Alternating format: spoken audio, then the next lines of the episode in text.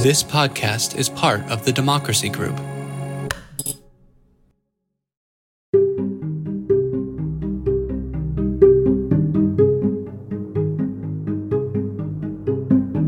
This is Larry Lessig. This is episode four of Another Way to Elect a President. In this episode, we talk about the mechanism, the place, the places where the electors cast their ballots. On the day set by Congress, across the country, electors gather in their state capital to cast their ballots in a procedure which we will describe in this episode. It doesn't get complicated, it's just important to understand what happens afterwards based on what happens or doesn't happen here. Stay tuned.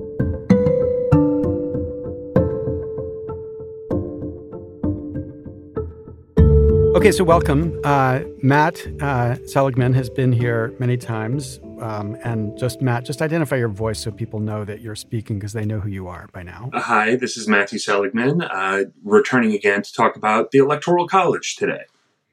And we have two students uh, who've not been here yet. Um, uh, Michael Glansell, why don't you introduce yourself and tell us a little bit about you? Hi there. My name's Michael. I'm a 3L at Harvard Law. I went to Cornell for undergrad. I'm originally from upstate New York and excited to tell everyone about the Electoral College. You can't see this, but we get to see that Michael's actually in Hawaii right now for the pandemic. So there's a lot of envy on this call at this moment. Uh, and at the other extreme, Emma is in her car. Emma, why don't you describe uh, who you are and why you're in a car? Hi, everyone. I'm Emma Kachaltis. Uh, I'm a 2L, and um, I also went to Cornell, actually, for undergrad from Bethesda, Maryland. Uh, I am currently in my car because they are doing fire alarm testing in my apartment, and there's a pandemic going on. So here we are. She's not driving. I can I can verify that. Okay, so the objective, as I said in the introduction of this episode, is to make clear the steps in this critical next stage of uh, the process for selecting the president. The actual steps when the electors cast their votes. But it's interesting to have a little background to this bit of the story, um, because of all the parts of our Constitution that turned out to be really badly crafted the original system that the framers thought of for electing the president was among the worst crafted. And the reason for that was that they imagined that all presidents would be like George Washington. They imagined that every president would be kind of the obvious uh, uniter of the nation who um, would be affirmed by almost universal acclamation. And there wouldn't be anything like political parties that would fight between each other to select who the president was. So the system they had for selecting the president originally had electors like we have right now. But those electors each were to cast uh, um, two votes. And then the candidate who got the most votes, as long as that candidate, and it was always a he back then, as long as he got a majority of the electoral college votes. And the candidate who came in number two was the vice president. Now, you know, you could imagine what it would be like to have um, Donald Trump as president and Joe Biden as vice president. Um, it's a little bit crazy to imagine that. But at that time, they kind of thought of like, you know, the George Washingtons of the world. If you have two George Washingtons, those guys can work together. There's no problem in having number one and number two together like that. And um, it was fine for George Washington. John Adams was his vice president. But then when John Adams ran to become president in 1796, number two was Thomas Jefferson. And those, though those two had been friends for many, many years and would eventually become friends again, writing an extraordinary series of letters to each other all the way to their death. And they both died on the anniversary of July 4th, um, the Declaration of Independence. Um, at this moment in their relationship, they were not friends. Uh, Jefferson had a radically different conception of what the federal government should be from John Adams, and so they were fierce enemies. And so when they had to sit together as president and vice president, everybody realized this was a bad system. But then it only got worse. In 1800, um, there was an election and there was a tie. There was a tie in the Electoral College. But the tie was not between the two candidates who were running for president. The tie was between the candidate who was running for president in what would be called the Democratic Republican Party, Thomas Jefferson, and his vice president, the incredibly uh, troubled Aaron Burr. And the reason for that is Aaron Burr was supposed to arrange that one of his electoral votes would be held back so that the number one vote getter would be Jefferson and Burr would be number two. But oops, turned out they forgot to do that. So that they were tied because the system says the person who gets the most votes is president, the person who gets number two is vice president, not really addressing the tie. So because they were tied, they had to throw the election into the House of Representatives, and the House of Representatives voted many, many, many times.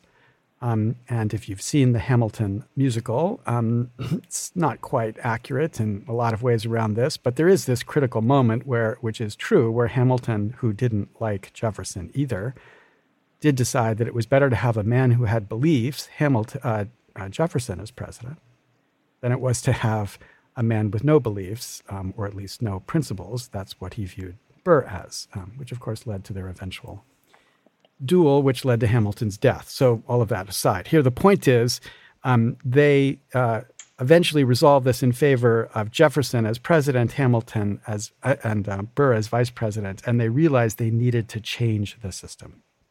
So, that cha- that re- resolution the Republican, Democratic Republican Party brought about um, in the first term of Thomas Jefferson's administration. And that was the 12th Amendment. And so the key change of the 12th Amendment was to say that when you vote as an elector, you vote first for a presidential candidate and second for a vice presidential candidate. And once again, the uh, person who gets the most votes, as long as it's a majority, so today that means 270 votes, or more becomes the president. And um, today, obviously, we have tickets, so the vice presidential candidate would also get the 270 votes. Um, okay, so so that change of the Twelfth Amendment is now the basis for the system for electing electors. Um, that was a long kind of introduction, um, and I can see all of you are sleeping except Emma, who's like afraid because somebody's breaking into her car. It seems. No. Um, so so is that is that clear so far? You guys are you guys still with me or still with you? Okay. So that means that there's this process which has become really a ritual, but the process is bizarrely um, specified in the Constitution. And I mean bizarrely in the sense it's in bizarre detail. Um, so the first part of this process is in the original Constitution. Constitution says the Congress may determine the time of choosing the electors and the day on which they shall give their votes which day shall be the same throughout the United States. So, as we talked about in uh, the last episode, uh, the time of choosing, that kind of to us sounds like, you know, it'll be at 10 o'clock in the morning or 12 o'clock uh, at noon. But originally, the time referred to a period of time. So there was, for many years until the 1840s, um, about 34 days during which people would vote and then they would select their electors during that period, or the legislature would select their electors during that period. So there was a period of time during which you could vote, but the votes of the electors would happen on the same day in their states throughout the nation. And the reason for that was they wanted to make sure that when the electors cast their vote, they could not be engaged in any cabal or conspiracy with other electors around the nation. Because given the technology of the time, if they all had to assemble in their own states and cast their votes independently, um, then you're not going to have any opportunity for the Texas electors to conspire with the New York electors or to conspire with the Florida electors. So the notion was these electors would be able to gather, and as Hamilton thought of it, they could like deliberate about like who should be president, cast their votes, and then those votes would be sent um, eventually to Congress to be counted, and we'll be talking about that critical step um, in the next in the next episode. But, but pause for a second here, and to connect what uh, Professor Lessig is explaining now to what we talked about in the last episode. The key point to recognize here is that there are two steps in the process of electing a president. The first step is the one that takes place on election day, or at least now takes place on election day. And we cast votes for electors. Now, this is not what you may think based on the fact that it's a presidential election, but on election day, you cast your vote for electors. Now, in many states, those electors are not even listed on the ballot, but that's what's happening on election day. Then, six weeks later, those electors each vote for then president. And so, this indirect process of electing a president, where the people elect electors, and then the electors choose president and vice president, is what creates so many of the complications that we'll be uh, addressing today and then in subsequent episodes. Now, one of the things to bear in mind, and to connect this to what we were speaking about in the last episode, is that up until the middle of the 19th century, uh, people didn't have the right to vote uh, for presidential electors. Rather, in most states, uh, the electors were chosen by the state legislature. And that's relevant, and it explains why we have this two step process that otherwise can just seem complicated for no reason. And the explanation is that at the beginning of our nation's history, in the beginning, at uh, the end of the 18th century and the beginning of the 19th century, there was this idea that the people themselves might not have a say in president, but rather elected officials would choose wisely on their behalf. So Matt, can I can I stop you and ask is that why there were electors in the first place? So because we didn't trust the the people to pick for themselves. So if you read the debates, there's actually a lot of reasons why they didn't want the people to pick directly themselves. The most obvious is related to what we just talked about about the way in which casting of votes in the states on the same di- day would make it hard to conspire. You know, in a nation where it took 4 months to get from one end of the nation to another, um, the idea of running a national presidential election that the people would have any understanding of was kind of crazy. Like, how are you going to do it? Like, wh- what was going to happen? Um, uh, you know, you couldn't have debates that were broadcast to the whole nation. You would have debates, and then you know that story would trickle out, and months later it would reach another part of the country. So there was a practical constraint. Many people wanted the idea of the people picking, but they didn't think that was actually going to be feasible. And instead, what you'd have is a lot of local a lot of local kind of favorite sons who would be selected and nobody would get a majority and that meant the house of representatives would eventually pick the president and that means congress would control the president and that was a disaster. They didn't want congress to control the president. And the other thing they so and the other thing that's really important here is they went through a lot of struggles to think about how they were going to make sure that the president was really independent of the other powerful governmental actors. So the original suggestion was maybe Congress could pick the president. And then they thought, well, if Congress picks the president, then the president's going to be subservient to Congress. So he won't be able to be independent of Congress because he's dependent of, on Congress. And then they thought, well, what about the state legislatures? Same point. They would be dependent on the states in a way that um, wouldn't allow him to be able to act independently in the interest of the nation. There was a proposal for state governors to elect him. Um, and of course, there was a proposal that the people elect him, but the problem with the people was what I described. So the idea of electors was this kind of compromise to allow independence of the president by creating this temporary body. It's a kind of parallel Congress that would have the ability to select the president and then it would disappear.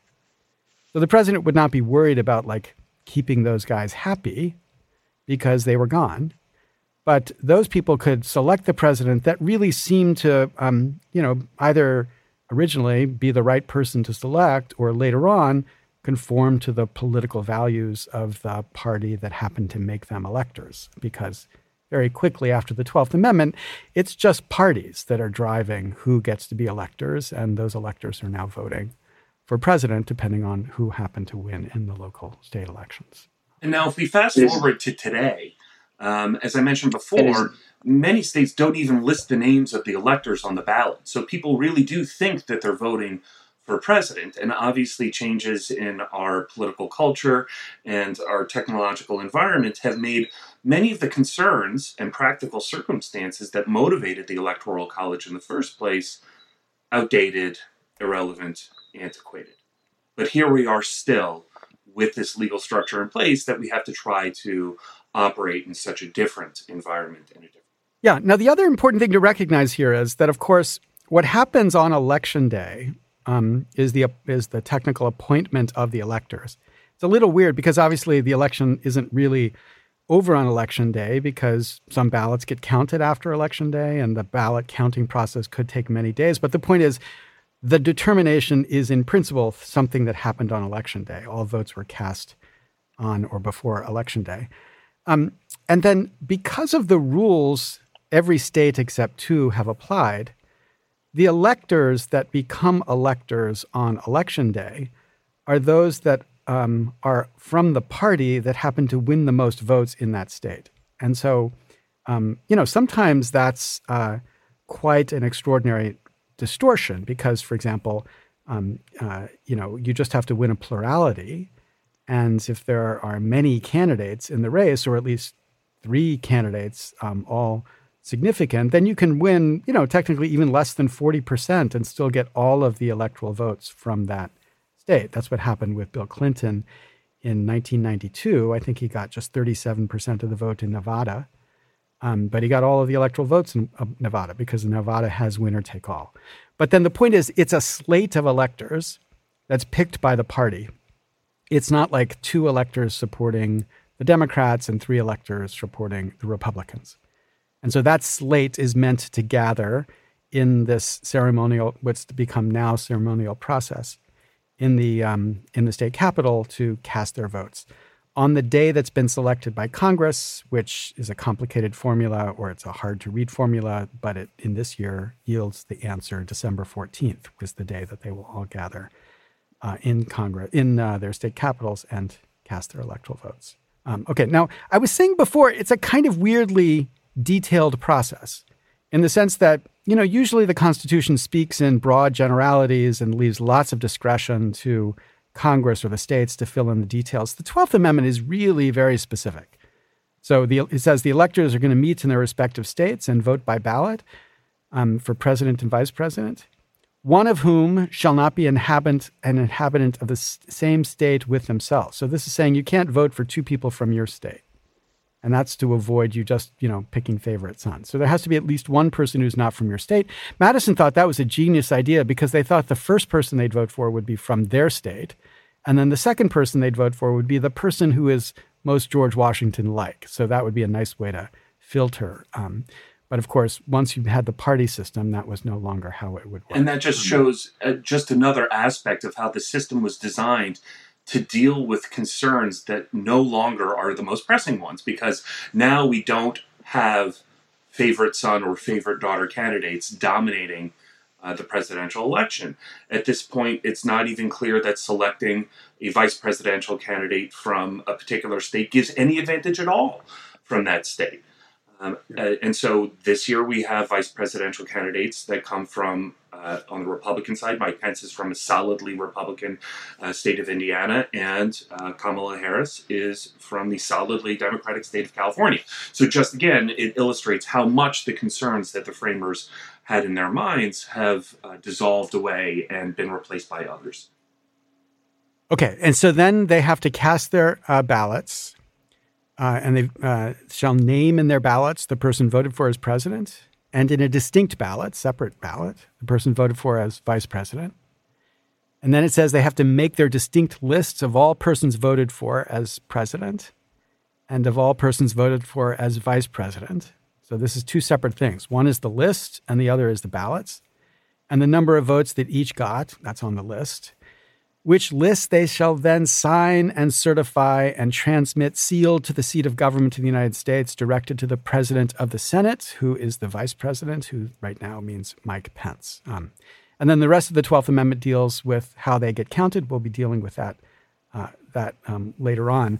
But one of the one of the implications, which many people thought that detailed listing of the powers and duties of an electors uh, uh, produced, was the idea that these electors were really meant to be independent officers in the constitutional system, that they were supposed to have a kind of power that was not to be controllable by Congress, certainly, and by the state legislatures either.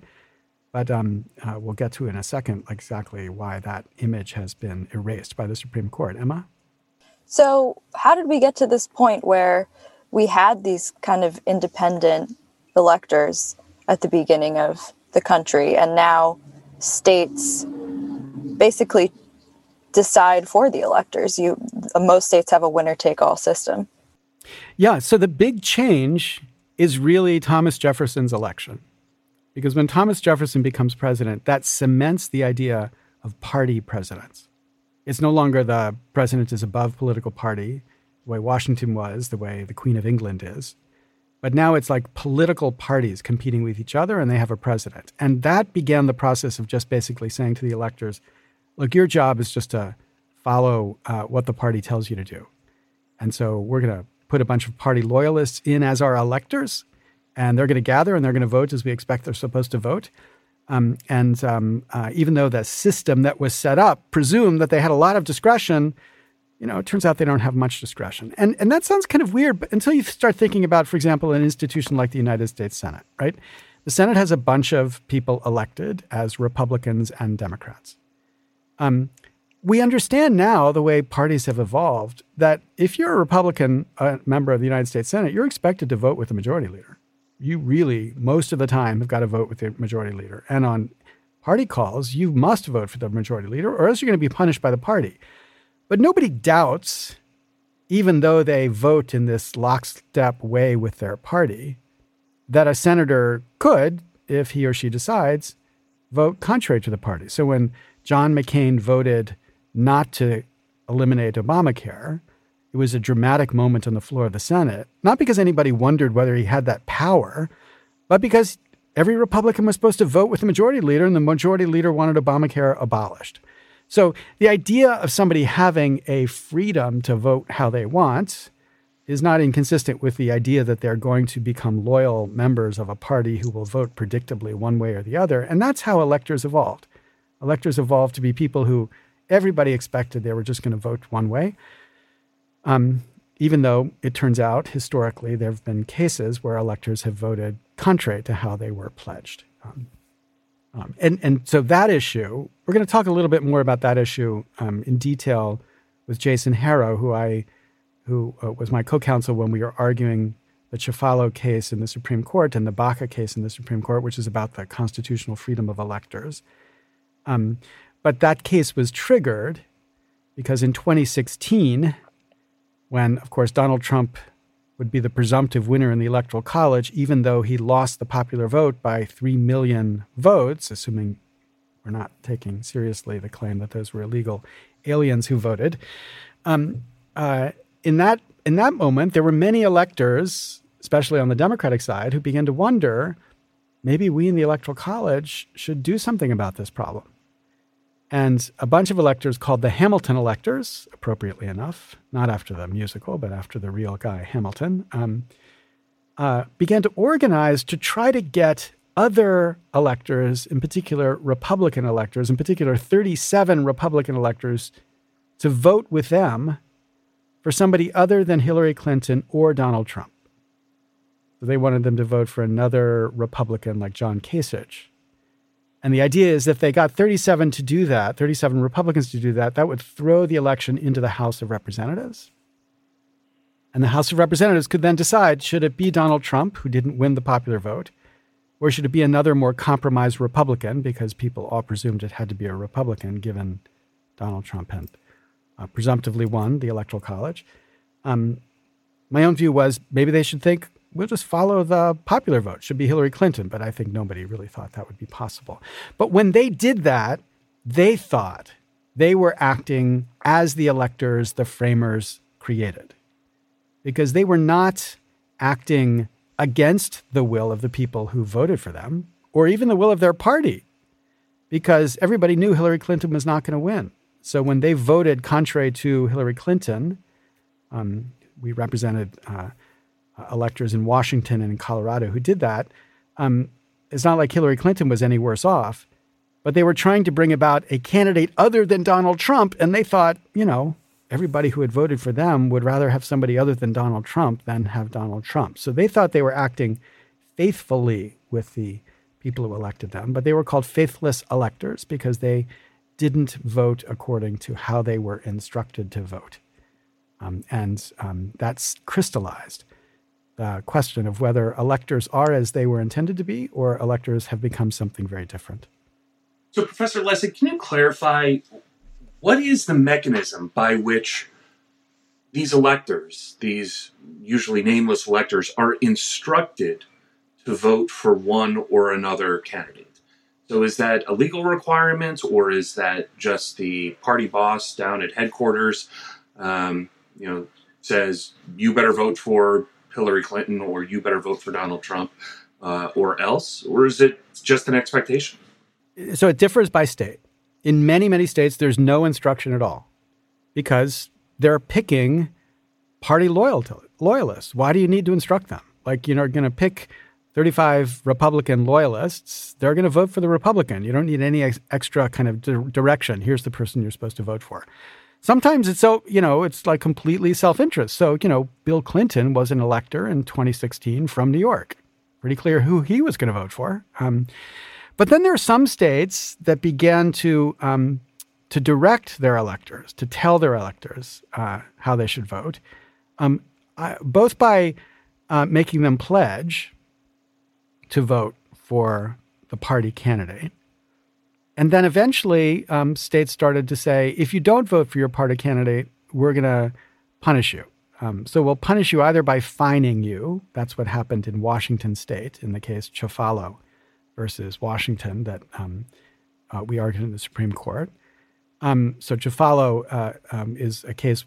So that's a case where there's a fine. Sometimes by saying they would be criminally penalized. Um, so some states threatened prosecution, and then some states said we'll just remove you, just kick you off, and then appoint a new elector if you vote the wrong way.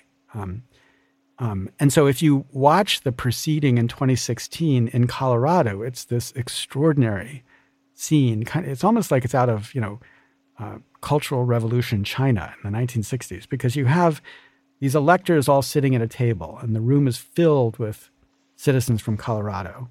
And the electors are filling out their ballot, and then they hand them in. And then the Secretary of State announces the vote, and he says, uh, one vote is invalid and we have to appoint a new elector. And everybody, whispers break out. Why? Why is the vote invalid? And because he says, because the elector voted for the wrong person.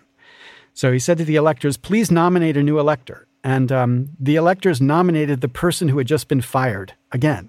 And then the Secretary of State said, "You can't do that. You have to appoint somebody who will uh, who will vote the right way." And so the uh, whole idea that you had a process where you were not allowed to vote except in one particular way kind of made it seem like this is not a vote anymore. It's just a complete charade. And yet that's what the law, uh, that's what essentially Colorado enforced, and that's what some laws enforce. Um, we're going to be talking about a particular reason this is a problem in a later episode, because if, God forbid, a candidate dies before the Electoral College votes, and you have a state like Colorado or now like Washington that says you must vote for the person who won the most votes in your state. And if you don't vote for that person, you're automatically removed as an elector.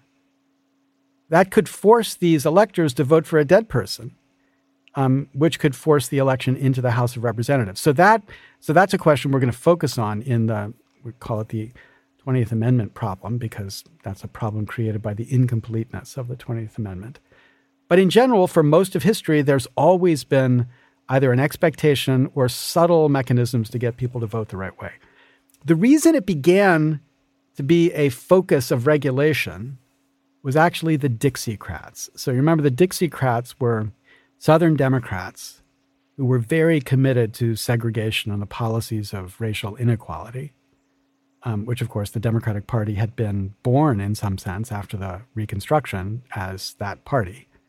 Um, but the Southern Democrats were increasingly um, alienated from the liberal Democrats who believed in racial equality, who wanted to see integration of schools and see integration and African Americans with the right to vote.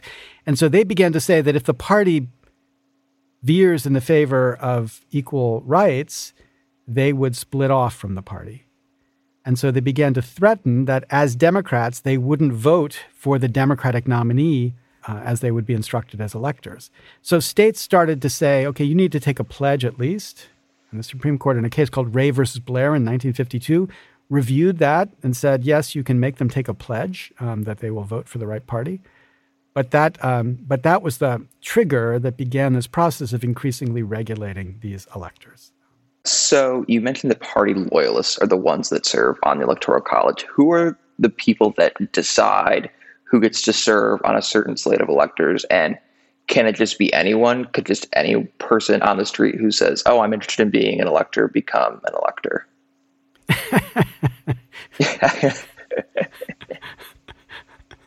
so it, it's different state by state. Pennsylvania actually says um, the Pennsylvania law says basically ask the presidential candidates who they want as electors, and the presidential candidates will just name a list, and that'll be the electors from Pennsylvania. Um, some states have um, a process where state conventions, state party conventions, select the electors. So in those states, basically anybody could become an elector, right? You just go to the convention, you argue in favor of you being an elector, and you get elected.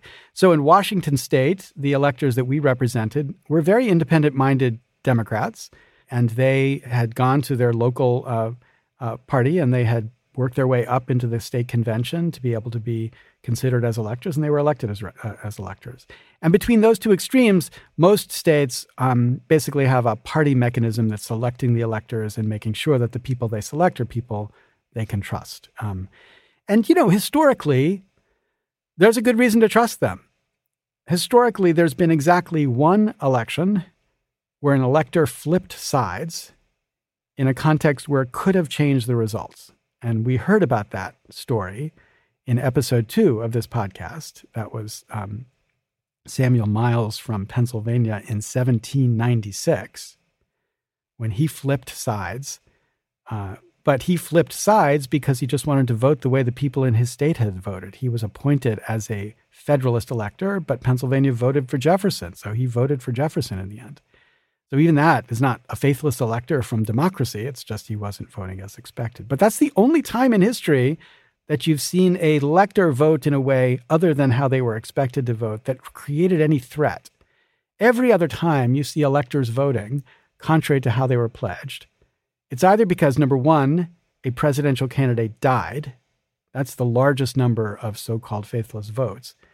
Horace Greeley died before the Electoral College voted in 1872, and his electors had to, had to vote for somebody else. And some of them didn't. They still voted for Horace Greeley. Their votes were thrown out. But the others had to vote for somebody else. That's completely obvious. And then you have a bunch of electors who are trying to make a political statement so, the elector in Washington state who caused the state to pass the law that said they would fine electors who voted contrary to their pledge was a Republican elector in 1976 who voted for uh, Ronald Reagan rather than for Gerald Ford. Gerald Ford won the um, popular vote in Washington state, hard to imagine, in 1976, but he did. Um, but um, that elector believed that the future of the Republican Party was Ronald Reagan, so he voted for Ronald Reagan. He knew it wasn't going to matter. he was just trying to speak. He was just trying to exercise his political right to speak. So he did that. That created the statute. Um, and in every other case, it's basically something like that until 2016, where it really was, you could say, a conspiracy um, to try to bring about a different result they thought it justified because they thought it was a result closer to what the people actually wanted, but it certainly was a coordinated effort across the ch- country to try to bring a group of electors to vote contrary to how they were pledged to produce a result other than what would have been produced by um, by the uh, results of the elections. And so the history that you've explained um, sets up a problem.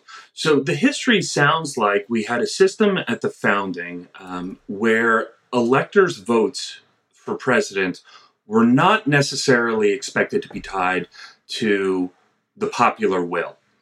Um, and certainly were not going to be tied to the outcome of a popular vote because there was no popular vote. Um, now, over the centuries and over the last decades, um, there have been increasing state regulations of electors' votes that at least seem to bind the electors' votes closer and closer to the outcome of a popular election. So this to my ear sounds like, well, this is a good thing because, uh, you know, we here in America believe in democracy. And so the outcome of a presidential election should depend on the will of the people rather than, as you uh, termed it, a conspiracy among the electors to uh, put somebody else in office. Um, now, that isn't entirely your view of the role of the Electoral College right now. Um, so, the way that you characterized what was going on in 2016 with the faithless electors is that they were trying to reflect the will of the people better than um, the system would have had them vote. So, how does that work? How do we reconcile that tension? Well, I I think it, the best reading of who the electors are um, before the Supreme Court made its decision, and we'll talk about what that decision says. But before the Supreme Court made that decision, I think the best reading of who the electors are is they are presumptively, overwhelmingly presumptively expected to vote for the person who won the popular vote in their state, period. Um, and the only reason to have humans in that position is to act as a safety valve if something goes awry. So the 20th Amendment expected that if somebody dies, they'd, they'd pick, you know, who the, who the candidate would be you know, they, they would exercise their discretion. Um, and that's, of course, the most common time where they change their vote. Or, you know, what if it turned out that somebody was a foreign operative or somebody was convicted of a felony? I mean, there are all sorts of reasons why you might imagine there would be a good reason not to vote as you were pledged to vote. And what the Hamilton electors thought is on that list of reasons why you might not vote the way you're expected to vote was if the person who presumptively was going to win actually didn't win the popular vote. And so they wanted to exercise their discretion to try to bring about a different result in that you know case, which has now happened twice in the last 20 years. Um, and because they wanted to uh, exercise that discretion for that purpose, they voted contrary to how they were pledged. Now, my my own view is um, that's probably a pretty good reading of who the electors are or should be um, given the Constitution as it is. But I wouldn't set up this system the way it is if I were writing my Constitution from scratch. I mean, I don't think this makes sense today. Um, and I would have a different system for the electors, but you know, I think it's a pretty good reading of who the electors are. Michael? Points out one of the strange historical oddities here that um, over the course of the 20th century, the, the electors have been bound by state law tighter and tighter to the outcome of the popular vote in each state. But if that's the direction that we're going in, that the electors are supposed to simply reflect the will of the popular election, why do we have electors at all? And so, what accounts for the fact that we've had this simultaneous move towards binding electors to popular votes in states, but only halting moves towards eliminating the Electoral College more generally? Well, I mean, first of all, the eliminating of the Electoral College is an idea which has been um, very popular. Like in the 1970s, there was overwhelming support for it, and Congress came very close to doing it. But now, especially after 2016 and 2000, it's a very partisan idea. So the p- country's actually split on the idea of eliminating the Electoral College. Um, but even if they were united, constitutional amendments are very difficult. So, for example, this fact that electors presumptively have discretion, this is a fact that's been complained of ever since 1800, um, when they didn't exercise the discretion the way they were supposed to. In 1801, uh, Thomas Jefferson received a letter from uh, Albert Gallatin who said, uh, you know, we got to do something about these electors. Like these, this is a nightmare. This could be a disaster. And Jefferson said, yeah, I think we should eliminate the electors and just allocate votes to each state. And then the legislature, legislature can say how the votes will be directed. So a legislature can say the winner of the popular vote gets all the electors, or will proportionally allocate the electoral votes based on the proportional results in the states. And and the point is that idea was present, it was just not added to the 12th Amendment. But then after the 12th Amendment, over and over and over again, people tried to propose amendments to remove the discretion that electors had. Um, Thomas Hart Benton kind of was obsessed with the idea. Every year for 20 years, he introduced a constitutional amendment that would try to remove the discretion of electors. And the reason it didn't happen is not so much that people thought it was great to have discretion. They didn't think it mattered. They thought you could trust electors. Electors are never going to cause trouble. And if they do cause trouble, maybe there's a good reason for them to cause trouble. So, so this difficulty in amending, plus not really seeming like a hugely significant problem, kind of means the status quo wins, and we don't ever get any constitutional change to address it. And so we have an uneasy equilibrium that uh, exists between the democratic impulses of wanting the electors to reflect the popular will in each state, but the political impossibility of a constitutional amendment that would be required to actually eliminate the electoral college and just have a popular vote. Right. So then the question is what problems can follow from this uneasy equilibrium that we're stuck in? And so, one question uh, as money flows more and more into politics, um, it seems to me that instead of spending a billion dollars on Super Bowl and World Series television ads, uh, the cheaper way to become president is just to bribe the electors. Yeah. So, Michael, you you texted something about this. Is that is that your concern here? Yeah, yeah. I mean, the thing that popped in my mind was that SNL sketch that they did four years ago, where Kate McKinnon plays Hillary Clinton in and Love Actually parody. She's knocking on electors' doors, asking them, begging them to vote for her. Yeah, and I was wondering instead of just begging, could you just bribe someone? Could Hillary Clinton show up at an elector's front door and hand him a check for three million dollars and have them vote for her? Yeah. You know, I can I can report. So I, I argued this case, Chiafalo, in the Supreme Court. Actually, argued it at my office desk on the telephone because obviously this argument was in the middle of the pandemic. Um, and uh, when we quote unquote walked into the argument, it was quite clear immediately that the court had been captured by this fear that electors would be bribed. Um, there was a brief by the Campaign Legal Center that um, you know said bribery laws didn't apply to electors, and nobody knows how you would control them, and there's so many opportunities where they could be bribed. And um, Rick Hasen, who's you know the, one of the leading, maybe the leading election law scholars, had written this piece about how a handful of electors could be bribed and flipped the results.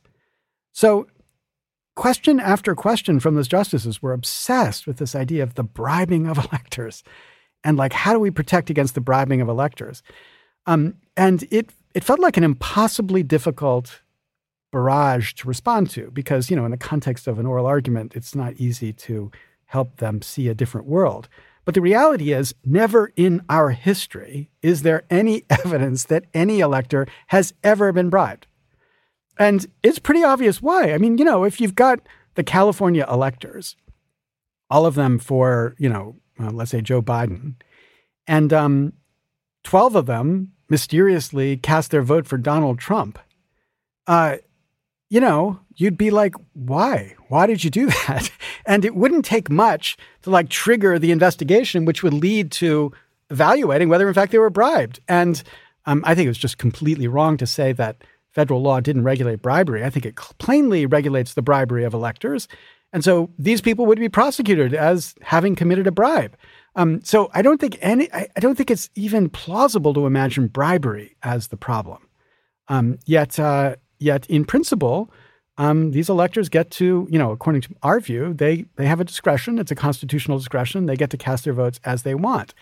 Um, now, the court decided that case. This is the punchline, obviously. The court decided that case and said that electors could be directed by state law on how they vote.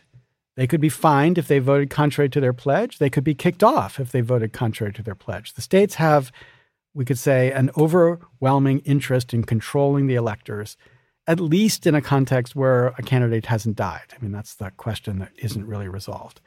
Uh, and so, what that means is um, the electors don't have that discretion, at least if the state directs them. But right now, the vast majority of electors are not directed by state law. So if you're worried about bribery, there's still hundreds of electors out there that you could bribe without any direction of state law pushing them against the bribe. So, you know, they're not going to be automatically kicked off if they voted for Joe Biden or for Donald Trump, contrary to their pledge. Their vote is not going to be discarded. They're not going to be fined. They're perfectly free because the states don't actually try to control them. So if that is really an issue, we need to be worried about it still because Chiafalo didn't f- solve that problem. But my view leads to the the next question, continuing our theme of um, extreme anxiety uh, in advance of the election. Should be we should we be worried about bribery of electors in states that don't have state laws binding the electors to the outcome of the popular vote? I don't think we should, and here's why. Um, this is another part that was just not before the court, but is pretty obvious when you look at it. Um, when we talk about the Electoral Count Act, we'll recognize that the Electoral Count Act pretty expressly gives Congress the power to ignore votes, quote, not regularly given which was uh, a phrase that was referring to lots of things, but one of the most important things it was referring to is bribed votes. So again, imagine 12 voters from California mysteriously vote for Donald Trump. Um, you know, they have no reason to vote for Donald Trump. It's not like, you know, Donald Trump has any has given anything to California. He's just scolded them for not raking their forests. Right. So there's no plausible good faith reason to believe they would vote for Donald Trump. That would immediately launch an investigation of why did they vote for Donald Trump? It's not it's pretty hard to hide bribes, right? So so they would be those votes would be viewed as votes that were the product of bribes. And so when it came to Congress, Congress could decide whether to count those votes or not. Now it's not costless. Because if Congress doesn't count those votes, that means California has lost 12 votes, which means Joe Biden has lost 12 votes, which means it could easily throw it into the House of Representatives. But the point is, the regulation of the bribe would happen by Congress in the context of deciding whether to count the vote or not, and by law, federal law that would say if you could, if you accepted a bribe to change your vote, you're going to go to jail. And I'm pretty sure there would be a pretty aggressive prosecution of every single one of those electors. Um, well, just to push the a little bit of skepticism about this. Um, so you're saying that in a state like California, um, that doesn't have uh, state laws that bind electors to the outcome of the popular vote in that state, um, then uh, there are other mechanisms for regulating the votes of electors. Um, and those two mechanisms are one, um, Congress, uh, which will be the subject uh, the subject of our next episode, and how the electoral votes are counted. And second, federal law, um, and in particular, federal anti-bribery statutes. Now, the skepticism that I can voice here is one: uh, Congress is not always a good faith actor either, and second. The Department of Justice has been increasingly politicized. So we can imagine a situation in which um, electoral votes are bought um, Congress doesn't step in uh, to to reject those votes, or even just rejecting those votes results in uh, a majority for the bribing candidate. And then that candidate wins and then directs the Department of Justice not to prosecute uh, the electors who were bribed. So, uh, I mean, it's it's just jaw dropping that this is a scenario that we have to discuss in 2020. But could that work? Well, so could is a big word. Um, you know, in principle, yes, what you've described is possible. But I don't think it would happen like that. Because you're right, if you don't act in good faith, you can do any number of things under our existing system. What we'll talk about in the next episode is the thing that it's more likely you would do than try to bribe a bunch of electors. Um, the more likely thing you'd try to do is just appoint another slate of electors. Get your governor to certify that slate. And once you have that new certified slate, then nobody's committed a crime. Nobody is going to go to jail for, um, you know, having taken a bribe. And presumptively, under the Electoral Count Act, that other slate has to be counted, right? So the question is if you wanted to hack the election, what's the best strategy? Seems to me pretty clear bribing electors is one of the worst strategies. Well, that's an interesting uh, bit of faint praise uh, that this is not the weakest part of the legal framework for presidential uh, elections. Yeah, and uh, uh, you know nobody's here praising our system. I mean, because Jason isn't on the call, he can't be optimistic and be um, praising uh, the system. Um, so nobody's praising the system. I, I'm just saying that you know I feel I feel kind of bad for the poor electors because they've served a pretty important role in our history. They've exercised their discretion in an appropriate way. They've never been convicted of bribery. They've never even been suggested as having engaged in bribery. Unlike members of Congress, I mean, you talk about bribery. I mean, there's plainly obvious ways that if this, you know, if the election goes into the House of Representatives and Donald Trump says, "Oh, uh, Pennsylvania delegation, here's what I'm going to do for Pennsylvania if you vote for me," I mean, you know, there's any number of ways in which Congress bends to bribery that we can all expect and and and believe in. But the idea that the fear that these faceless, nameless um, servants um, would engage in this kind of criminal act and screw up our election is just kind of insulting. It's insult added to injury, uh, because of course the consequence of that decision is that these are nothing more than um, potted plants, and um, and that really presses the question: Why the hell do we need them anymore? I mean, after the decision in Chiafalo, the Boston Globe says the Supreme Court makes it official: the Electoral College is an anachronism, and that's right. Like, why do we have electors if they have no power other than just doing exactly what the state tells them to do? Um, and the framers would look at that and say, well, why do we have electors now? Because now they're perfectly dependent on the states. And so the states have the power that we wanted to deny them by creating something called electors. But that's where we are. December 14th, they will gather. If there's one slate, they will gather in the state capitol and it'll be a big official ceremony. If there are multiple slates, they'll gather in the state capitol and the Ramada Inn next to the state capitol. And each slate will cast their votes and they'll follow the procedures of the 12th Amendment and also the supplemental procedures that are articulated in the Electoral Count Act. And they will gather their certificates up and they will ship them off to the President of the Senate, Mike Pence, who then gets to decide what he's going to do um, with these multiple slates. And one of our episodes will be a conversation about what power Mike Pence has when he's confronted with two separate slates. All right, we're at the end. If there are no more questions or eye rolling frustration at the insanity of the system we have, I just want to thank you guys for participating in this conversation. Emma, Michael, and Matt, it's great to have you as always.